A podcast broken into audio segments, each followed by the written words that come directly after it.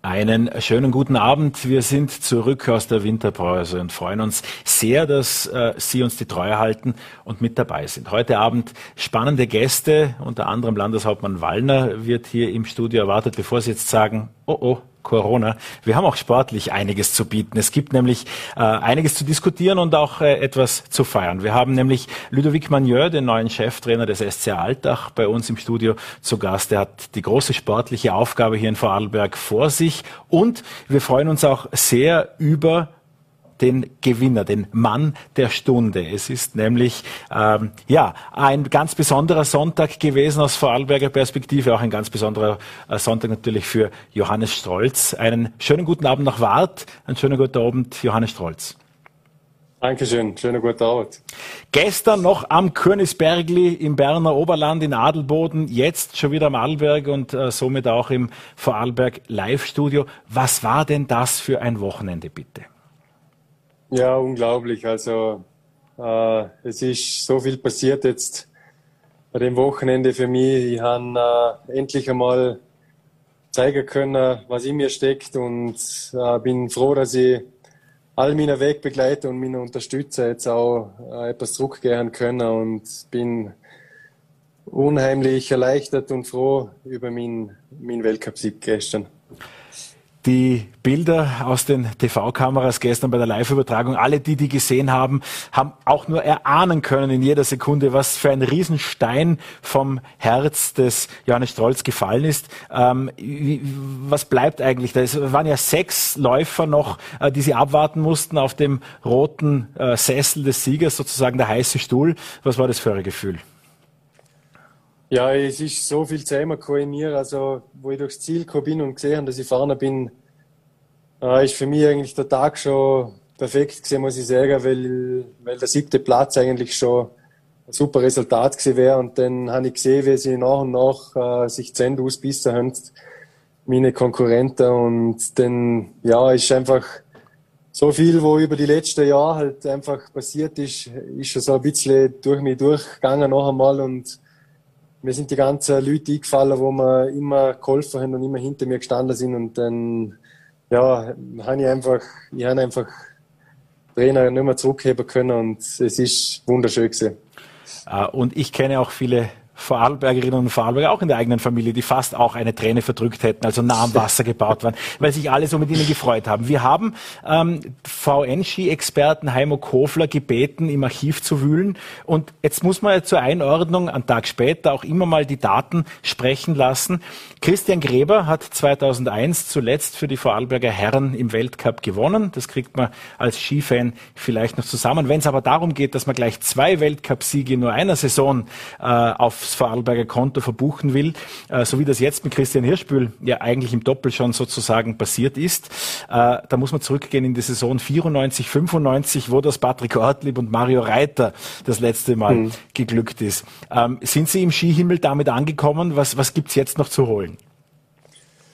Ja, also Skihimmel klingt eigentlich ganz gut. Also es ist wirklich, es ist wirklich ein Traum, wo in Erfüllung gegangen ist und äh, bin sehr stolz, dass ich das erreicht habe, nach dem, was ich jetzt auch die letzten Jahre für sportliche Rückschläge kann. Ähm, ja, den, den Sieg in Adelboden, den werde ich mein Leben lang nie vergessen, den nimmt mir auch niemand mehr weg und jetzt kann ich einfach äh, richtig mit Freude und befreit drauf los weiterfahren und möchte jetzt mein Ding weiter durchziehen und dann bin ich gespannt, was noch alles äh, auf mich wartet.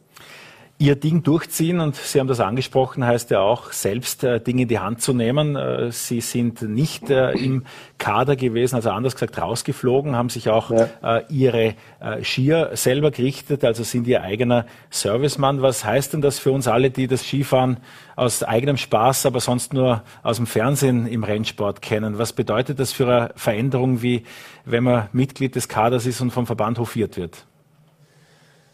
Boah, das ist ziemlich schwer zu beschreiben. Äh, es ist, wenn man im Kader ist, ist es schon schwer genug, zum einfach da sicher der Weltspitze durchsetzen. Und wenn man natürlich mit dem, mit der Thematik Skiservice auch noch auf sich selbst gestellt ist, dann braucht es einfach sehr viel Durchhaltevermögen und, und Disziplin, sage ich mal. und Ausdauer, dass man einfach das, das auf sich nimmt und da durchbeißt, weil es doch einige Stunden sind, die man im Skiraum verbringt, wo man eigentlich sich ausruhen sollte oder, oder Kondition trainieren sollte. Äh, nichtsdestotrotz habe ich das aber wissen, dass ich das will, dass ich das noch einmal probieren will und ja, haben da jetzt wegen dem auch nicht irgendwie umeinander gekümmert, dass ich da das jetzt selbst äh, machen muss. Muss aber auch dazu sagen, dass ich rundum auch sehr viel Unterstützer habe, die mich da wirklich äh, richtig, richtig gut unterstützt haben. Und da bin ich sehr dankbar dafür. Jetzt hat's, das haben Sie gestern im Interview mit Rainer Pariasek im ORF auch gesagt, du hast das Angebot des ÖSV gegeben, einen Servicemann beizustellen, aber er wächst weiter selber. ja, richtig. Also nach Madonna ist der ÖSV auf mich zugekommen und hat gesagt, sie möchten mich in dem Bereich unterstützen. Sie bieten mir an, dass ich einen Vollservice kriege wieder. Ich habe dann lang hin und her überlegt, was ich tun soll und habe dann dankend abgelehnt. Also ich bin wirklich ich habe wirklich gesagt, ich weiß es zum Schätzen, dass ihr mir da jetzt uh, unter Daumen greifen wollt, aber ich habe für mich einfach entschieden, dass es für mich wichtig ist, dass ich, uh, dass ich in dem Bereich jetzt weitermache, wie ich angefangen habe, weil es einfach eine unglaublich eine wichtige Geschichte ist im Skirennsport, dass man das Vertrauen hat ins Material auch. Und so habe ich einfach gewusst, okay, mein Material ist einfach uh, perfekt hergerichtet und so, wie sie kenne. Und auch wenn es jetzt der Service mal super gemacht hätte, es wäre einfach anders gesehen, wie sie gemacht hätte, weil jeder ein bisschen andere Hand hat. Und das habe ich einfach vor dem Jänner jetzt nicht, nicht eingehen, weil er das Risiko. Darum habe ich mich entschieden, dass ich das weiterhin selbst mache. Was war an diesem Wochenende anders als an anderen Wochenende oder wo ist das Geheimnis, äh, das vielleicht die Magie dieses Wochenendes ausgemacht hat? Ja, das ist eine gute Frage. Ich glaube, ich bin ein paar Mal schon knapp dran gewesen, um äh, weiter vorne sehen, wie es äh, bis jetzt gezeigt habe. In Madonna habe ich auch schon eine gute Zwischenplatzierung gehabt und bin dann auch gut im zweiten Durchgang gestartet.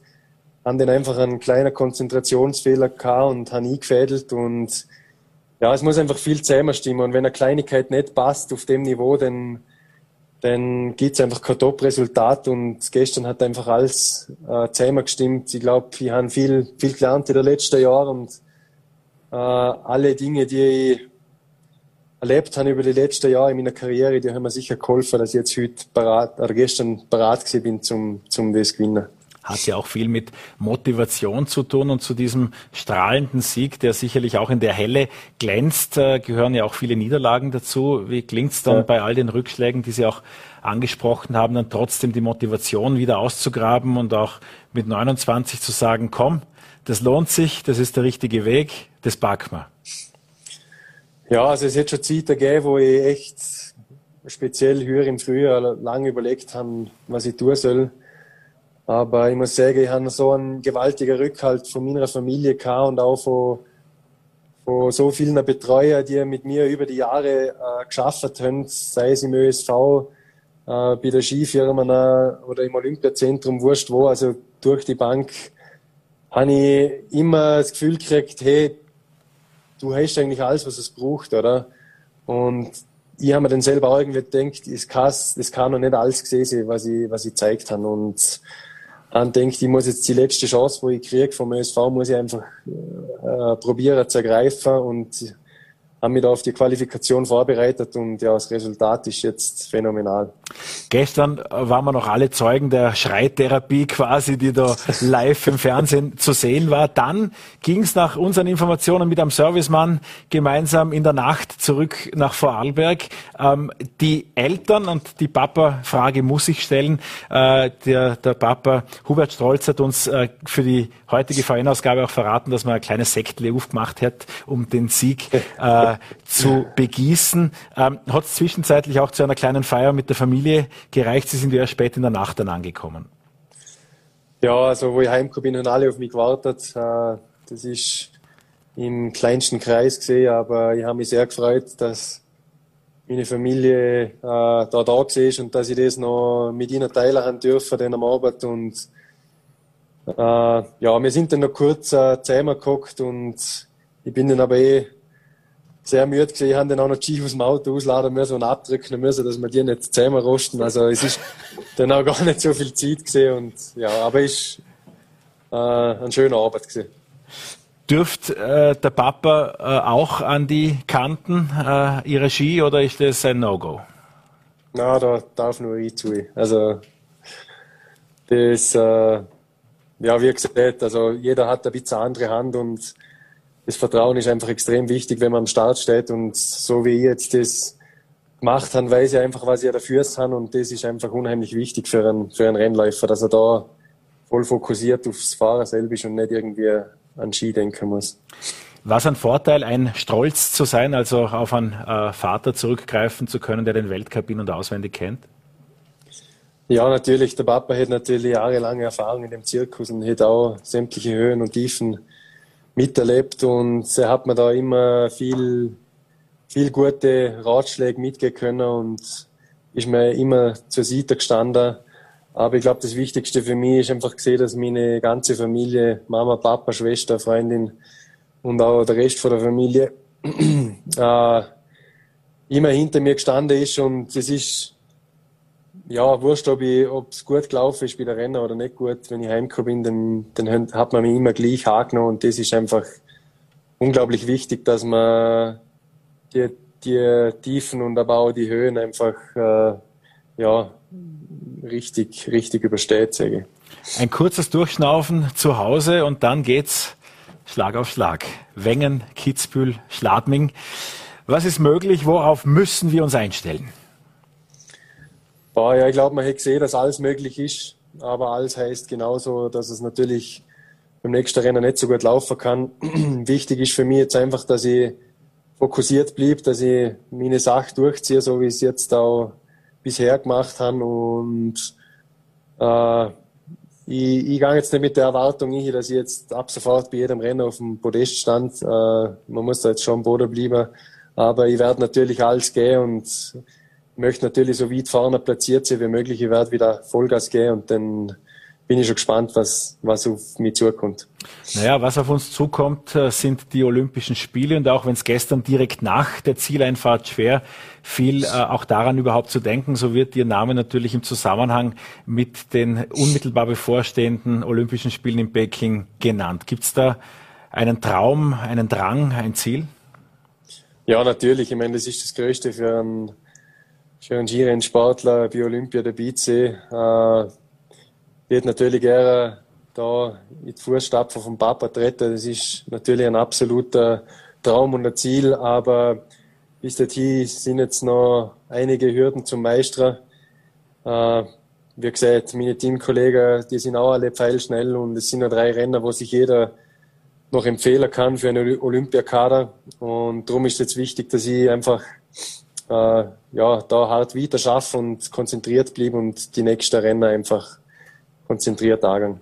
Und Setup bleibt jetzt auch in den kommenden Wochen exakt gleich oder gab es heute früh schon einige Anrufe oder Angebote des ÖSV, dass jetzt plötzlich eine ganz andere Möglichkeit in der Business Class besteht als vorher? Bezüglich Service oder? Naja, generell die Annehmlichkeiten, die man hat. Ich weiß nicht, ob jetzt so. da plötzlich ein neuer Kopfsponsor raufgepappt wird oder, oder sonst sich alles ändert. Äh, was, was, was ist da zu erwarten?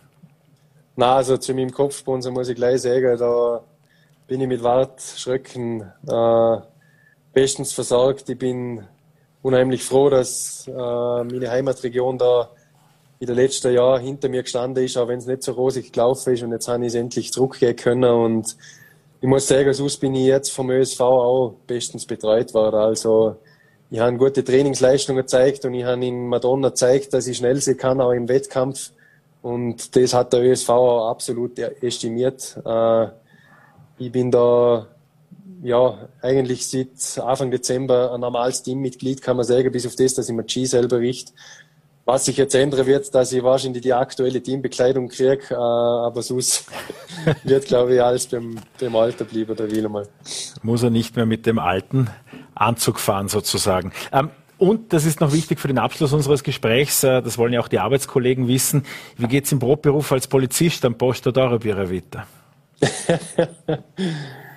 äh, ja, gute Frage. Ich meine, jetzt im Moment ist einmal Skifahrer einfach das Wichtigste für mich und ich bin da auch der Polizei sehr dankbar, dass ich die Möglichkeit habe. Ich habe im, im Sommer zweieinhalb Monate Dienst gemacht mit meiner Kollegen auf der PI Dornbirn. Schöne Grüße an der Stelle.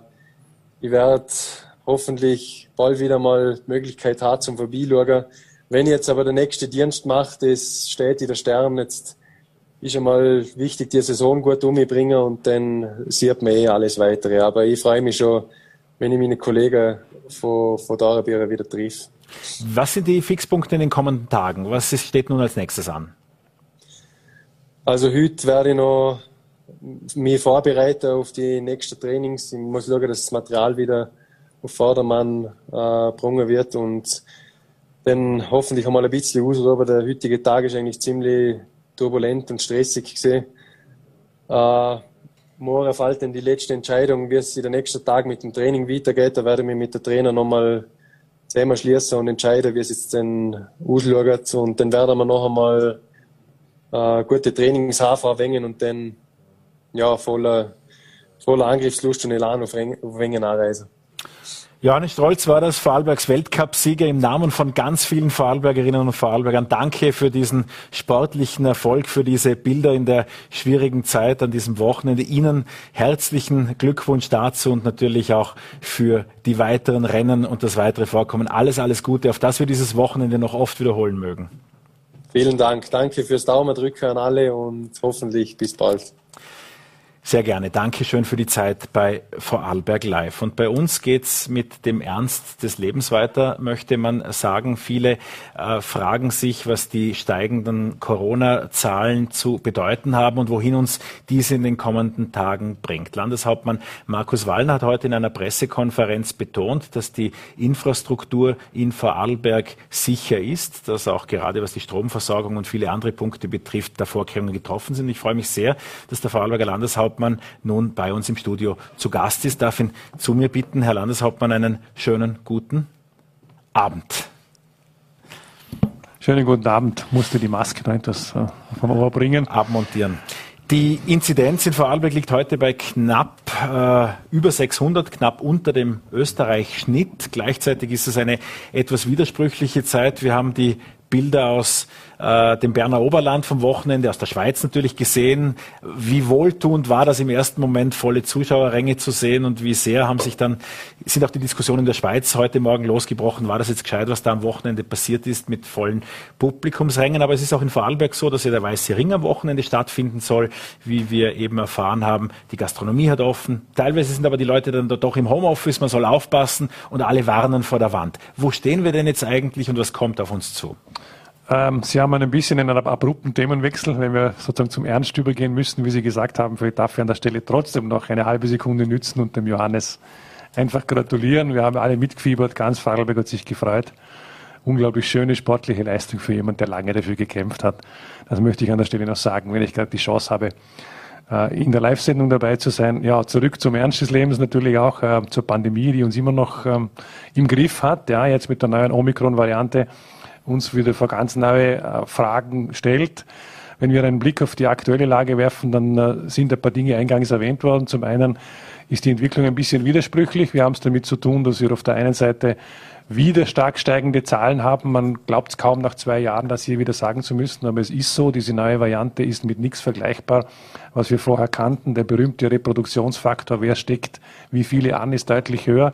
Das heißt, ähm, die schlechte Nachricht ist äh, am Beginn des Jahres, äh, es ist Omikron da, es hat eingeschlagen. 80 Prozent der sequenzierten Fälle, also der nachgeprüften, nachgetesteten Fälle in Vorarlberg, sind bereits die Omikron-Variante. Das heißt, äh, da ist Omikron voll angekommen, wie jetzt in ganz Österreich auch. Die Zahlen sind etwas unter dem Österreich-Schnitt, aber stark steigend. Ähm, es ist Tirol und auch schon Salzburg schon weit über 1000 mittlerweile. Also das heißt, es geht in eine Richtung von stark steigenden Zahlen. Sie haben die Schweiz erwähnt. Graubünden ist ja eine extreme auch Überraschung, wenn man will, im negativen Sinne, wie schnell dort die Zahlen auf über 3000 äh, hinaufgeschnellt sind in der Sieben-Tage-Inzidenz, ist ja kaum zu glauben. Wie, wie hoch Experten, wird das in Vorarlberg gehen? Das ist eine gute Frage. Die Experten haben immer gesagt, bisher hatten wir Wellen mit exponentieller Steigerung. Jetzt hat man den Eindruck, da kommt tatsächlich eine Infektionswand auf uns zu, weil man auch die letzten Tage beobachten kann, dass das steil nach oben geht. Innerhalb einer Woche die Verdoppelung ist doch einiges bei uns. Das heißt, da, da ist wirklich viel Bewegung im negativen Sinne drinnen. Wo das, das obere Ende ist, da ist eigentlich ganz schwer zu sagen. Am besten kann man es jetzt vielleicht doch bei der Schweiz beobachten. Aber ich bin schon erstaunt darüber, dass man 30.000, es waren sogar schon 32.000 neue Infektionen pro Tag in der Schweiz erreicht, auf Österreich etwa umgerechnet ähm, wäre das annähernd gleich hoch. Äh, wir kennen das aus der Vergangenheit nicht. Also schon Zahlen, wo, wo man im ersten Augenblick den Eindruck hat, was passiert da tatsächlich. Also es eine Art Durchseuchung, die da stattfindet in der Schweiz, wo das Ganze auf ganz hohem Niveau jetzt dahin geht. Man könnte ein bisschen den Eindruck haben, dass das bei 30.000 beginnt, auch wieder sich abzuschwächen, aber es gibt halt auch keine konkreten Zahlen dazu. Man sieht es in Großbritannien, Dänemark, etwas auch Südafrika. Ähm, wo jetzt halt die Vergleiche international herangezogen werden. Interessanterweise schneller Anstieg, aber auch wieder Abstieg. Zum ersten Mal wird aus Großbritannien gemeldet, Zahlen gehen wieder zurück, würde bedeuten, äh, man hat einen sehr, sehr raschen, rapiden Anstieg gehabt und vielleicht auch wieder ein rascher Abfall wie in Südafrika. Wir wissen es nicht ganz genau. Ich glaube, die nächsten Wochen werden da enorm herausfordernd, weil ein rascher Anstieg kann zu allerlei Problemen führen. Bei der Hospitalisierung bleiben Fragen offen, äh, Normalbettenbelegung, auch Intensivbettenbelegung. Die Ausgangslage ist im Moment eine ruhige. Wir haben zehn, zehn Patienten auf der Intensivstation. Das ist eigentlich nicht wirklich ein Problem für die Spitalsversorgung, aber das wird äh, wieder ansteigen wahrscheinlich und bei den Normalbetten sind wir sehr niedrig unterwegs, also unter 50, unter 40 heute. Aber ich muss auch da, davon ausgehen, dass, dass auch das wieder ansteigen kann. Die gute Nachricht zum Jahreswechsel, es wird ein milder Verlauf vorausgesagt. Also deutlich schwächer als die Delta-Variante, um 20 Prozent niedriger und die Impfung wirkt. Deshalb, das muss man ja auch so lapidar sagen, deshalb lässt die Politik ja auch so laufen im momentanen Zeit. Ja, es wird in den nächsten Tagen immer wieder gefragt, ob wir eine Strategie der Durchseuchung wählen. Ich bin eher umgekehrt habe ich mir die Frage gestellt, welche Möglichkeiten haben wir im Moment eigentlich bei einem Reproduktionsfaktor, der über zwei gehen kann, bei 1,2 in Österreich ist schon eine, eine ziemliche Beunruhigung im Gange und man ist im Lockdown gelandet. Bei diesem, äh, bei diesem Faktor, den wir jetzt diskutieren, sind wir um ein Vielfaches unterwegs. Das heißt, was immer man an Regeln setzt, wird, glaube ich, nur beschränkt wirken. Man sollte aber nicht vergessen, dass wir nach wie vor eigentlich ein Land in Europa sind mit immer noch relativ strengen Regeln. Es gilt der 2G-Regel, 3G-Regel am Arbeitsplatz, muss ja auch eingehalten werden. Äh, das heißt so, dass das Bild, wir sind ohne Regeln unterwegs, stimmt ja so eigentlich nicht. Es gilt nach wie vor der Lockdown für Ungeimpfte ja auch weiter, wo sich Leute auch beschweren und sagen, wie lange will man uns da noch eingesperrt lassen. Also die Dinge sind ja nicht so einfach. Auch bei der Gastronomie, die Zutrittsregeln und so weiter, da ist vieles noch intakt und vieles noch aufrecht. Also eine echte Freiheit schaut auch anders aus, muss man schon dazu sagen, nämlich ohne Regeln. Das wäre dann eine wirkliche Durchseuchung. Das tut man nicht. Also man versucht, Regeln aufrechtzuerhalten. Und gleichzeitig weiß man aber, wir werden mit dem Regelungsregime, das wir jetzt führen, glaube ich, diese Art von Durchseuchung, was man es dann am Ende so nennen kann, aber den jedenfalls starken Anstieg auch nicht wirklich aufhalten können. Am ehesten noch mit intensivem Testen. Da braucht es die PCR-Angebote weiter. Vor Weihnachten haben wir das aufgebaut, jetzt ausgerollt auf 172 Standorte. Am ehesten kann uns das noch etwas weiterhelfen. Funktioniert das eigentlich derzeit lückenlos? Weil ich muss sagen, Vorarlberg Gurgel scheint sich am Wochenende verschluckt zu haben. Jedenfalls Tests, äh, die wir äh, in der Redaktion aufgegeben haben, dauern wieder bis zu 24 oder 48 Stunden, bis sie überhaupt eintreffen. Also Sollte also nicht äh, so sein, um bei Ihrem Bild zu bleiben. Wir hatten anfangs ordentliche Schluckbeschwerden. Äh, weil einfach die Laborkapazitäten in ganz Österreich dahinter nicht gestimmt haben. Wir ja auch keine eigenen Labors im Land haben, mit Ausnahme der eigenen Pathologie, die, die vielleicht 1000, 2000 Tests am Tag, behördliche Tests auch durchführen kann und auch sequenzieren kann. Das ist alles in Ordnung, aber für die Breite der Bevölkerung hat es nicht gereicht vor Weihnachten. Mittlerweile sind wir da ein großes Stück weitergekommen. Äh, wir versuchen diese Woche diesen Lab-Truck, äh, den wir stationiert haben in der Messe Dornbirn, wirklich in Betrieb zu bringen. Technisch funktioniert es. Personal wird jetzt angereichert, wird jetzt aufgestockt sozusagen, damit das Ganze wirklich gut laufen kann. Und wir sind mit dem Lebensmittelhandel und den, und den Apotheken jetzt bei 172 ausgerollten Standorten. Ich habe selber auch probiert, da hat es funktioniert. Aber es muss eben nicht nur im Einzelfall gehen oder ein paar Tausend in der Woche. Es, muss, es müssen mehrere Tausend am Tag möglich sein, um eine Teststrategie wirklich durchzusetzen. Bisher schafft das kein Bundesland außer Wien und dort kommt man auch an die Grenzen. Ich glaube, wir können demnächst vermelden, wir sind das zweite Bundesland, das ein breites PCR-Testangebot aufgebaut hat. Ich habe noch vor Weihnachten massiv Druck in diese Richtung gemacht, weil auch in der jetzigen Phase müssen wir auch wissen, lieber 2,5 plus, also noch einen Test verlangen, möglicherweise auch bei jemandem, der geimpft ist, als alles zuzusperren. Also den Lockdown zu verhindern, ist bei diesen steigenden Zahlen eine Herausforderung, aber versuchen sollten wir es schon. Ist das noch realistisch oder welche Chancen würden Sie uns allen geben, dass das ohne Lockdown funktionieren wird? Ich war ähm, ein bisschen beunruhigt bei den Experten in Wien, weil sie uns gesagt haben, sozusagen unter Anführungszeichen ein normaler Lockdown wird gar nicht mehr funktionieren. Ob wir jetzt da noch eine Stunde, eine Sperrstunde verschieben oder irgendwo noch eine Regel einführen, das hat bei Omikron keinen Sinn mehr. Das war schon eine Meldung, die mich beunruhigt hat, weil es gezeigt hat, dass die bisherigen herkömmlichen Methoden ein bisschen verlangsamen, ein bisschen was nützen, aber uns nicht wirklich helfen, sozusagen äh, die Infektion komplett zu stoppen. Dort war dann die Meldung, entweder es geht jetzt durch einen milden Verlauf, durch einige Regeln, die wir aufrechterhalten sollten, im Wesentlichen aber durch einen milden Verlauf und durchs Impfen. Oder was danach folgt, ist, ist wirklich unangenehm, weil dann müsste das ein, ein Lockdown sein, den wir, glaube ich, so noch gar nicht kannten. Also es müsste wirklich ein Lockdown werden und da will natürlich gar niemand mehr hin. Also zu sagen, ein bisschen bei der Gastronomie schließen, das ein oder andere Hotel oder vielleicht auch beim Handel noch was einführen, das sind alles Dinge, die in der Vergangenheit geholfen haben wo, wo die Experten jetzt gesagt haben, das Ansteckungsrisiko ist so hoch, selbst im Freien, dass diese Maßnahmen kaum mehr wirken werden. Am ehesten noch die Maske, die Maskenpflicht im Freien wieder einzuführen, wenn man zwei Meter nicht einhalten kann. Das wurde uns empfohlen, das wurde jetzt gemacht. Die bisherigen Regeln aufrechterhalten, gut zu testen, zu boostern, wo immer es möglich ist. Äh, und am Ende des Tages bleibt immer die Frage offen, reicht das Ganze wirklich aus? Ich glaube, es hängt weniger an diesen Regeln außer bei der Maske, da bin ich mir ziemlich sicher, dass es gut wirkt und auch nachgewiesen ist. Auch die anderen Dinge wirken, aber eben nur sehr wenig. Ich glaube, es hängt ähm, am Ende des Tages alles an der Frage des Impfens immer noch und an der Frage, ob sich der Virus insofern beginnt abzuschwächen, dass wir ohne Intensivstation, ohne große Hospitalisierung auskommen. Dann wäre es irgendwann einmal ähnlich einer Grippe vielleicht, ich bin immer mit Vergleichen vorsichtig, aber ähnlich einer Grippe, vielleicht jedes Jahr einmal saisonal verändernd. Das wäre etwas, an das wir uns ungern gewohnen, aber mit dem wir umgehen könnten. Sie haben heute betont im Rahmen einer Pressekonferenz, dass infrastrukturelle äh, Gegebenheiten in Vorarlberg sicher sind, auch weiterhin betrieben werden können. Das hängt ja vor allem am Personal und der damit verbundenen Angst, dass zu viele Menschen in Vorarlberg mit einer Absonderung zu Hause sitzen und nicht mehr grundlegende Dinge unseres Alltags funktionieren. Was ist dabei die größte Herausforderung? Ist es die Energie? Es geht ziemlich quer durch. Ähm, wir haben aus den Erfahrungen im Ausland gesehen, insbesondere Großbritannien, das Problem war nicht die Hospitalisierung oder nicht so sehr, war nicht unbedingt die Intensivstation und deren Belegung, weil milderer Verlauf insgesamt, sondern viele Personen sind krank geworden, sind infektiös geworden, mussten abgesondert werden, wurden in Quarantäne geschickt oder sie waren Kontaktpersonen und mussten ebenfalls abgesondert werden. Das hat in Großbritannien zu großen Ausfällen geführt. Es war beunruhigend zu hören, dass dort plötzlich die Busfahrer einfach ausfallen oder dass im Bereich der Polizei ein Drittel Polizisten nicht mehr zur Verfügung steht und plötzlich Fragen der Sicherheit an ganz einem anderen Ende aufgetaucht sind. Das heißt, äh, man hat früh erkennen können, dass wenn der Virus so einschlägt, wie man es uns eben vorausgesagt hat, noch sind wir ja nicht dort, aber auf dem Weg dorthin, dass sich die Krise verlagern könnte. Also weg vom reinen Gesundheitsthema hin, weil vielleicht milder Verlauf hin zur Frage, es könnte große Einrichtungen geben, Infrastruktur, auch kritische Bereiche, die wir dringend brauchen, wo es Personal fehlt.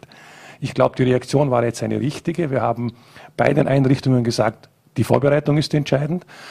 Es müssen die Personalpläne aufgestellt werden. Die Mitarbeiter müssen geboostert werden, wo immer es möglich ist. Impfungen anbieten, auch im Betrieb sozusagen. Das schützt relativ schnell nach wie vor. Äh, eigene Regeln einführen der Hygiene, die eingehalten werden müssen äh, um sich bestmöglich vorzubereiten. Und einmal die These aufstellen, was mache ich in meiner Firma oder in meinem Betrieb, wenn ich jetzt die Polizei bin oder ein Pflegeheim oder ein Spital, wenn mir bis zu einem Drittel der Mitarbeiter ausfällt. Wie kann ich den Betrieb aufrechterhalten? Also das, da geht es um Personalräder und kleineren Gruppen organisieren und, und, und. Große Herausforderung. Ich glaube, ganz eng oder schwierig ist das im, im, im Bereich der Gesundheit ohnehin. In den Pflegeheimen ist nicht überschüssiges Personal, in den Spitälern natürlich auch nicht. Ausfälle sind dort immer schwierig in jeder Hinsicht, schon ohne Pandemie, geschweige denn mit der Pandemie. Das heißt, in den Bereichen äh, ist es ganz wichtig, jetzt gut zu planen, die Diensträder gut zu planen, um zu impfen, wo es halt noch möglich ist. Und sich auf diese Situation vorzubereiten. Bei der Sicherheit sind wir sehr vorsichtig, weil Ausfälle bei der, Polizei gehen gar nicht, weil dann tauchen ganz andere Sicherheitsprobleme im Lande auf. Und das wollen wir natürlich vermeiden. Äh, wir haben deshalb mit, dem, mit, mit der Landespolizeidirektion einmal durchgearbeitet und die haben auch intern einen Plan erstellt, wie sie die Diensträder organisieren, so dass sie glauben, sie können das gut durchbringen. Heute war die Meldung, sie sind gut aufgestellt. Stromversorgung, Energiebereich, äh, dort ist ein Kern von Mitarbeitern definiert worden, auch eine Zahl, glaube ich, wo man sagt, wir sollten nicht darunter kommen, um das Ganze aufrechtzuerhalten. Also es war plötzlich innerhalb weniger Wochen aus einer Pandemie, einer Gesundheitskrise, eine Frage zu bewältigen, die heißt, was tun wir, wenn viele Mitarbeiter ausfallen? Gilt im Übrigen auch für die Wirtschaft, weil dort natürlich bei Betriebsunterbrechungen, die passieren könnten, ein Riesenschaden eintreten kann. Also auch die Wirtschaft sollte sich intern auf die Frage vorbereiten.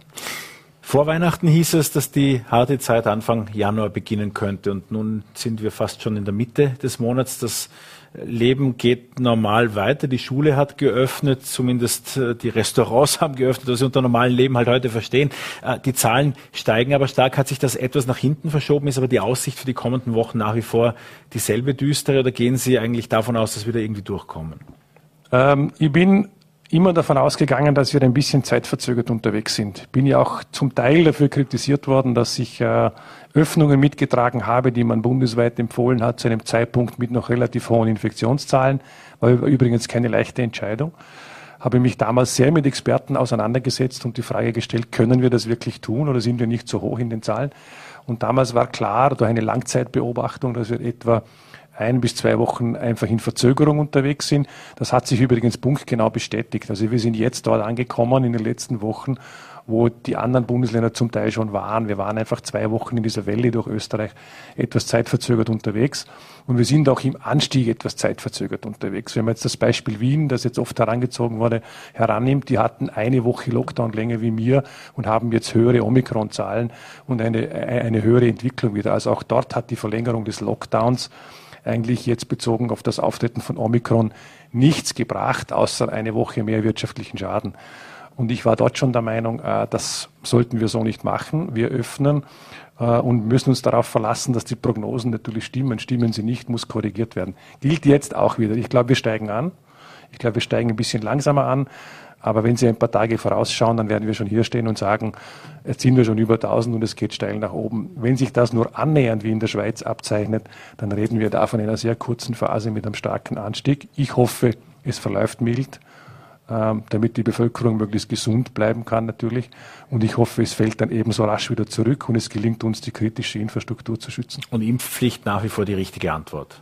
Ich glaube schon. Also wir, wir haben es mit Experten noch einmal ausgetauscht in Wien, weil die Frage ja aufgetaucht ist jetzt bei Omikron, wenn eine stärkere sozusagen Durchseuchung praktisch stattfindet, weil man es gar nicht so aufhalten kann, ist dann die Impfpflicht noch die richtige Antwort.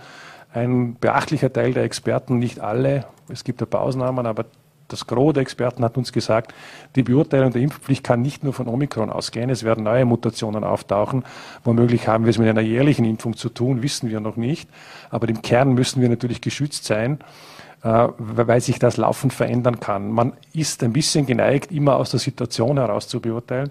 Und da ist uns klar gesagt worden, naja, es hat, es hat einmal Delta geheißen, einmal Omikron, wie heißt es übermorgen? Äh, wir sollten schauen, dass wir eine Grundimmunisierung der Bevölkerung doch erreichen. Die ist zu niedrig im Prozentsatz, deswegen bei der Impfpflicht bleiben. Geärgert habe ich mich eher darüber, dass da manche jetzt erklärt haben, das gehe technisch nicht und Datenverschneidung und alle möglichen Probleme gebracht haben. Es wäre mir lieber, man würde diskutieren, wie es geht, nicht wie es nicht geht. Und ein bisschen Ärger schwebt mit, weil man hat jetzt doch ein paar Wochen auch Zeit für technische Vorbereitungen. Äh, ich lasse das als Ausrede nicht gelten. Wir sollten schauen, dass das auch bundesweit wirklich zur Einführung kommt. Gut, unsichere Zeiten und es bleibt einmal mehr dem Ende dieses Gesprächs nur zu sagen, es bleibt abzuwarten. Es bleibt abzuwarten. Vielen Dank für die Einladung. Alles Gute fürs heurige Jahr übrigens noch. Noch gilt's, oder? Noch gilt's. Dankeschön. Ah, noch gilt's. Alles Gute. Vielen Dank Auch für den Besuch im Studio, Danke. Landeshauptmann Markus Wallner. Alles andere als einen Lauf äh, hatten in den vergangenen Monaten die Mannen aus Altach. Der SCR Altach äh, überwintert im Tabellenkeller und zwar ganz unten. Seit einigen Tagen ist der neue Cheftrainer Ludovic Magnier am Ruder und soll alles rumreißen, was da bisher sich eingefahren hat. Ich freue mich sehr, dass er nun bei uns ist, Ludovic Magnier. Einen schönen guten Abend. Guten Abend. Was hat die Altacher Mannschaft Ihnen gebracht in den letzten Tagen? Mit was haben Sie zu kämpfen? Äh, was, wie schwer ist die Aufgabe? Ja, die Aufgabe ist sicherlich äh, kompliziert, sonst wäre ich nicht da. Zum eins und zu zwei zum Kämpfen momentan ist natürlich schön, weil es ist mit die Bedienung, mit den Schneeräumen oder mit äh, dem täglichen Testing zum Beispiel das ist natürlich anstrengend. Und der Rest, wie gesagt, die Mannschaft kennenlernen, ähm, neue Spielidee zu geben, das, das macht Spaß. Das habe ich vermisst die letzten 15 Monate, wo ich die richtige Herausforderung gewartet habe. Und ich bin froh, wieder da zu sein. Warum ist Alltag die richtige Herausforderung? Ja, warum zu Neins? Weil der die Mannschaft ähm, sicherlich unterperformt hat in der Hinrunde. Ich glaube, dass die Spielerpotenzial ist höher zu, einzuschätzen als die, die Ergebnisse zu Mainz. Zu zwei natürlich die, die ganze Umfeld von Alltag, der mich äh, richtig äh, gut getan hat. Äh, das sind bodenständige Leute, ähm, Leute, die äh, der eigene Kader auch sehr gut einschätzen kann und somit auch Ziele, äh, die, die nennen Ziele, die man, die man auch erreichen kann. Und äh, das ist heutzutage im Fußball immer äh, seltener geworden. Etwas, was eben sehr selten ist, ist auch, dass ein Trainer sagt, die zwischenmenschliche Ebene war so wichtig, um Ja zu sagen. Ähm, da denkt man doch, dass in dem immer härteren Fußballgeschäft das Zwischenmenschliche ein Nebenbei ist. Wieso war Ihnen das so wichtig? Ja, zumeist bin ich noch erzogen worden mit Werten, wo ein Anschlag gilt und äh, wo man, äh, wo man auch äh, diese Bodenständigkeit hat. Und ich glaube, die letzten Jahre, wenn man, man schaut, die, die Karriere, wo ich die Chance gehabt habe zu machen, war ich sehr oft in großen Vereinen. Und da ist natürlich ein anderer Druck und ein, auch ein anderer ein anderes Umfeld, wo dich richtig eher als Maschine sieht als als Mensch. Und äh, ich war froh, in dem Moment wieder in einen Verein zu kommen, die die beide äh, Beine am Boden hat, ähm, mit erfolgreichen Unternehmer in der Spitze und äh, die wissen, wie man mit Menschen umgeht. Und diese Gefühl habe ich bekommen. Ich habe auch das Gefühl bekommen, dass ich gebraucht bin da. Und von dem her äh, gehe ich die die große Herausforderung, die große Tatsache da. Sie wissen, worauf Sie sich einlassen. Sie haben die Mannschaft studiert, äh, in vielen Videostunden, aber natürlich jetzt auch im Training. Wo sind denn Ihrer Ansicht nach die Problemzonen von Alltag? Ja, ich denke, wir können in jedem äh, Bereich müssen wir besser werden, wenn wir wollen die Klassen halten. Sicherlich, wenn man im ersten Blick anschaut, ich glaube, wenn man ein 18 Spiele 10 Tore schießt, ähm, muss man nicht äh, Fußballexpert zu sehen, dass da sicherlich etwas äh, mehr gehen muss. Ähm, die Art und Weise von Spielen, glaube ich, ähm, wird sich äh, ändern. Ähm, wir wollen natürlich ein bisschen mutiger auftreten. Es ist noch zu früh zu sagen, welches System und, und so weiter. Aber sicherlich, was ich garantieren kann, dass die Mannschaft wird sich mehr zutrauen und wird auch mutig äh, spielen. Danach wird sich zeigen, der Sport bleibt Sport, aber ich glaube, dass wenn man äh, im Leben nicht wagt, egal ob das in Sport oder im Wirtschaftsgeschäft, äh, nicht etwas versucht, irgendwo ein Risiko eingeht, dann gewinnt man nie. Und äh, das möchte ich in der Rückrunde und in die, die Playout äh, in Österreich sehen mit jedem Spiel. Sie haben viele Spieler am Display das erste Mal studiert, am Bildschirm verfolgt und jetzt auch in den letzten Tagen persönlich getroffen. Was hat Sie denn bei diesen persönlichen Kontakten überrascht? Ist jemand anders als in den Videos, die Sie... Ja, ja, absolut. Sind, sind Spieler, wenn man auf Video sieht, die, die ich dann auch auf dem Platz positiv überraschen oder umgekehrt. Aber äh, Wer glaube, wie? Ja, ja natürlich, natürlich werde ich da nicht öffentliche Namen nennen, aber ich glaube, dass... Äh, ähm, momentan ist es ein bisschen schwierig, weil wir äh, natürlich äh, erst drei, vier Tage zusammengearbeitet haben auf Kunstrasen, äh, sehr glitschig. Dazu ähm, viele Spieler äh, können noch nicht ganz hundertprozentig trainieren. Also ähm, das wird sich doch zeigen bis der Meisterschaft startet, wo wir äh, die ganze Mannschaft beisammen. Wir sind noch dran, noch der eine oder andere Verstärkung zu, zu suchen. Also ähm, guter Eindruck. Aber es ist noch zu früh zu sagen, wo wir, äh, wo wir und wie wir spielen werden. Sie haben das Selbstvertrauen angesprochen, also dass die Mannschaft auch mutiger äh, auftreten wird. Wo, setzt, wo setzen Sie als Trainer da an? Wie gewinnt man Selbstvertrauen? Ist ja auch im Alltag manchmal ganz wichtig. Ich glaube, das ist mit der Wichtigste überhaupt. Aber äh, als, als Trainer muss man immer alles erklären können. Und manchmal äh, es ist schwierig, solche Fragen zu beantworten. Ich gehe davon aus, dass mit dem Charisma des Trainers, mit der Energie, wo man spürt äh, in der Kabine, ähm, sicherlich das hilft. Und äh, ich, ich bin ein Trainer, der äh, möchte eine mutige Mannschaft sehen, eine Mannschaft, die keine Angst hat. Und so muss ich auch als Trainer auftreten. Ich kann nicht sagen, wir wollen mutig auftreten und dann äh, äh mit zehn Verteidiger spielen. Also es, es geht vor allem um das, dass die Spieler ähm, mein Glaube spüren, dass die spüren, dass der, der Trainer glaubt an denen und dass sie wieder mit, äh, mit mehr Mut Fußball spielen. Aber äh, es gibt keine perfekte Lösung, wie man das erstellt. Eine Verstärkung steht auch im Raum. Es äh, warten ja die Fans immer noch auf Neuverpflichtungen. Was können Sie uns zum jetzigen Zeitpunkt da sagen? Alltag ist ja auf der Suche nach Offensivspielern. Auch im zentralen Mittelfeld ist was geplant, wenn ich richtig informiert bin.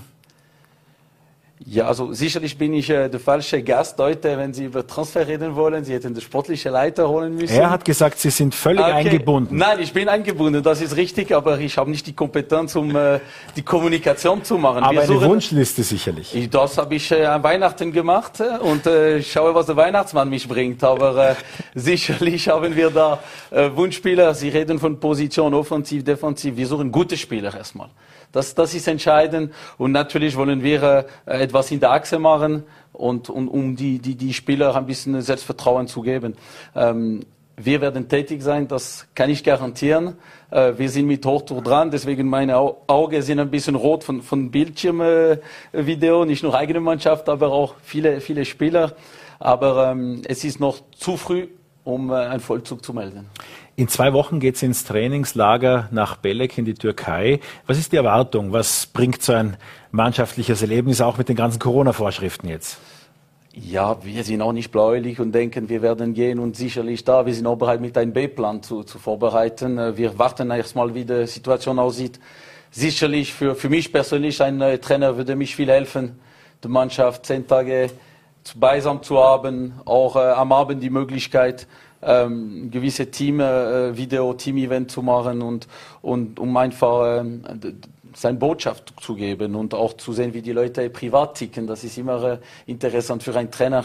Aber äh, wie gesagt, wir sind momentan in der Situation, wie, jeder ist, überall, in jede Geschäfte. Wir müssen spontan sein und natürlich äh, werden wir nur gehen, wenn, wenn sicherlich alles gewährleistet ist von der Sicherheit, von der Gesundheit und von dem her ist noch zu früh zu sagen, ob wir das durchziehen werden oder nicht.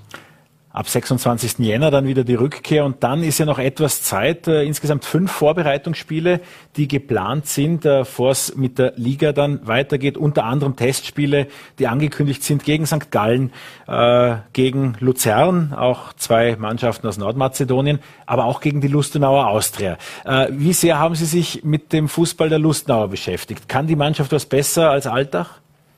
Ja, momentan noch nicht, weil sie in Zweitliga sind und wir sind in Erstliga. Aber äh, das kann sich schnell ändern, das wissen wir auch. Ich habe schon mitgekriegt, die Rivalität in Vorarlberg zwischen die zwei Vereine. Und ich weiß auch, dass bei Lustenau derjenige, der denen hochschießt, ist ein Schweizer, der Stürmer. Von dem her, äh, ich weiß viel mehr als viele glauben. Man glaubt, dass der, ein Schweizer Ex-Nationalspieler kommt in Österreich, weiß nichts über den österreichischen Fußball, aber äh, äh ich werde das Gegenteil zeigen. Ähm das Vorbereitungsspiel gegen die Austria Lustenau ist das eine, aber auch der knappe Terminkalender, bis es dann eben losgeht. Was sind kurzfristige Möglichkeiten, die Sie haben? Wie kann man mit einer doch sehr konsistenten Mannschaft vom Personalstand dann her das Ruder herumreißen in wenigen Wochen, in wenigen Tagen?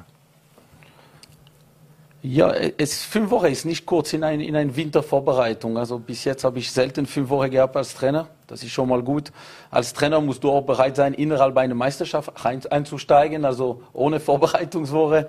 Also ich finde den Zeitpunkt reinzukommen ähm, gar nicht so äh, schlecht für mich. Äh, sicherlich, äh, die fünf Spiele werden extrem wichtig. Da kriegt man am meisten Erkenntnisse.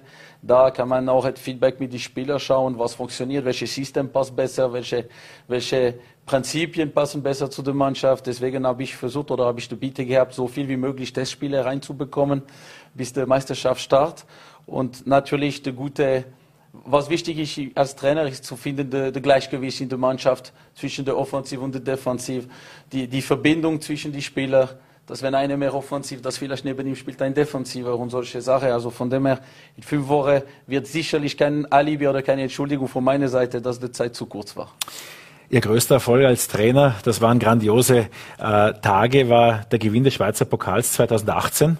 Äh, und zwar Adi Hütter hat ah. dabei auch eine Rolle gespielt. Und das ist für Alltag ja auch insofern wichtig, weil sie äh, ja den Young Boys Bern mit dem damaligen Trainer Adi Hütter ja da eigentlich das Double vermasselt haben. Ja, wir wollten auch nicht wie gestern in Adelboden, dass die Österreicher alles gewinnen. Von dem her in der Schweiz musste man noch die Hüter stoppen, dass er nicht die Double holt. Also, äh, wie, haben Sie, wie haben Sie ihn denn erlebt? Ein Gentleman, ein, ein Trainer, der äh, offensiv Fußball spielt, die in der Schweiz mit der beste Trainer war, ohne Frage. Und ähm, ja, die, die, die Jahre oder die zwei Jahre, wo ich die, die Chance oder die Pech gehabt habe, gegen seine Mannschaft zu spielen, immer äh, jemand, der äh, sehr menschlich ist und äh, ähm, beeindruckend ist. Und sein Weg überrascht mich äh, überhaupt nicht. Und äh, an das streben alle Trainer, die aus der Schweiz kommen, versuchen eine Karriere wie Hütter zu machen. Ihr Name wird aus der aktiven Zeit als Spieler, aber auch aus der aktiven Zeit als Trainer, äh, aus der deutschen Bundesliga, aus der Schweizer Liga mit äh, Emotion verbunden. Da brennt das Feuer für den Fußball. Woher nehmen Sie eigentlich Ihre Kraft? Ja, jetzt habe ich 15 Monate nichts gemacht, also ich habe ich hab Kraft äh, ohne Ende. Nein, ich glaube, das ist äh, Sache, wo man von Geburt her bekommt, wie man ist, sein DNA und äh, sicherlich bin ich Teil de, der Trainer, der hier äh, lebhaft ist auf der Seitenlinie. Ich glaube, dass die Mannschaft das auch äh, in dieser Phase spüren wird, dass der Trainer äh, der zwölfte Mann ist. Und äh, ähm, es ist wichtig, einfach das so zu bleiben, wie man ist. Ähm, ein Trainer, der ruhig ist, heißt nicht, dass er weniger oder mehr erfolgreich ist, sondern die Spieler spüren die Ehrlichkeit des Trainers. Und äh, so würde ich gerne in Österreich rüberkommen, dass ich ein ehrlicher Mensch bin. Was ist Ihre Erwartungshaltung an die Spieler, dass sie dann auch innerhalb ihrer Markierungen am Spielfeld anbleiben? Nein, aber das werde ich, werde ich versuchen. Auf jeden Fall äh, habe ich mich vorgenommen, dass ich mich diesbezüglich nicht so oft diese Viereck verlassen werde. Aber äh, es kann natürlich vorkommen, ne? letzter Spieltag, wir hätten uns und äh, entscheidende Tore in der 90. Minute, werde ich sicherlich nicht in meiner Box bleiben. Aber ähm, meine Erwartung an die Spieler, dass ich Fehler mache, dass sie sich trauen, äh, Fehler zu machen, äh, weil nur so werden wir was gewinnen und äh, das erwarte ich von den Spielern. Überwintert im Tabellenkeller, daran muss ich äh, Sie erinnern. Ähm, das große Ziel ist der Klassenerhalt. Was ist drin für Alltag in dieser Rückrunde? Ja, ist das erste Mal für mich, dass ich Tabellenletzter bin. Ähm, Kenne ich so nicht in der Situation. Ähm, von dem her ähm, das war der erste und der letzte Mal, hoffe ich, dass ich in so eine Situation komme. Drin ist natürlich klar, dass wir uns äh, retten wollen, so schnell wie möglich. Aber wir haben auch kein Problem, wenn das am letzten Spieltag stattfindet. Und äh, ähm, es, es, ist einfach wichtig, dass wir eine geschworene Haufen kommen, dass wir alle zusammen gemeinsam da äh, arbeiten. Und ähm, ich habe schon mitgekriegt, dass in Vorarlberg die Leute sind ähm, Arbeiter, wollen auch äh, ihr Ziel durch äh, viel Fleiß äh, erreichen. Und von dem her ist genau, was ich erwarte von meinen Spielern. Kurz noch zu Vorarlberg. Sie sind Schweizer durch und durch, geboren in Lausanne. Ähm, was sagt einem Welchen sozusagen äh, das Vorarlberg als Kanton übrig? Was war bisher schon bekannt, bevor die Altacher angerufen haben? Ja, ich, ich eigentlich vieles, weil ich habe ähm, acht Jahre bin ich in, in Heintal zu Hause gewesen. Meine Frau kommt 20 Minuten von Altach weg. Da haben wir gewohnt, von dem her mehr des Schweizer Seite.